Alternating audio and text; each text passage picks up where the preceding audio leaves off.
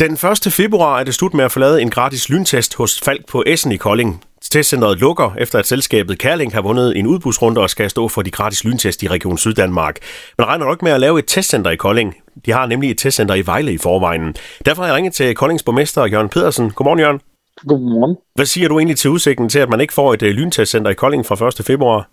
Jamen, jeg tror simpelthen, at regionen der må have lavet noget forkert i deres udbud, eller at udbuddet tolkes forkert af operatøren, fordi om det er Falck eller andet, der skal drive det, skal jeg overhovedet ikke blande mig i, men jeg skal i hvert fald have en mening om, at det er for dårligt, man ikke kan blive kviktestet i Kolding på et fast sted. Det spiller jo overhovedet ikke i forhold til, hvad ministerne så sent som i går var ude og melde ud. Men man kan jo sige, at Kærling har et testcenter i Vejle. Kan man ikke bare køre til Vejle for Kolding? Jo, alt kan jo lade sig gøre for nogen. Dem, der har biler og så videre, kan da gøre det, men det bliver jo endnu en forhindring for, at folk reelt bliver testet, og det er jo det, man klager over, at der ikke er nok, der bliver testet. Så hjælper det jo ikke noget, at vi skal køre alt fra 25 til 65 kilometer for at komme til en kviktest.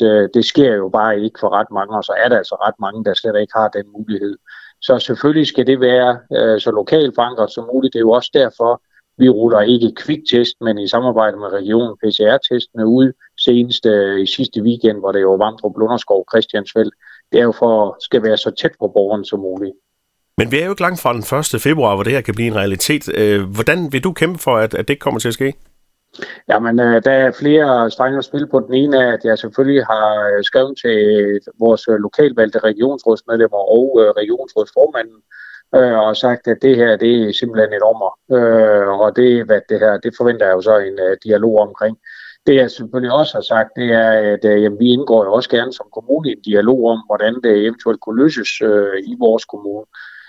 Fordi at tage Danmarks 7. største by, altså byen er større end Vejle, Danmarks 11. største kommune, og bare koble af kviktest-strategien, det er simpelthen ikke godt nok. Det hjælper jo ikke, at alle ressourcerne kun bruges ude i vores institutioner osv.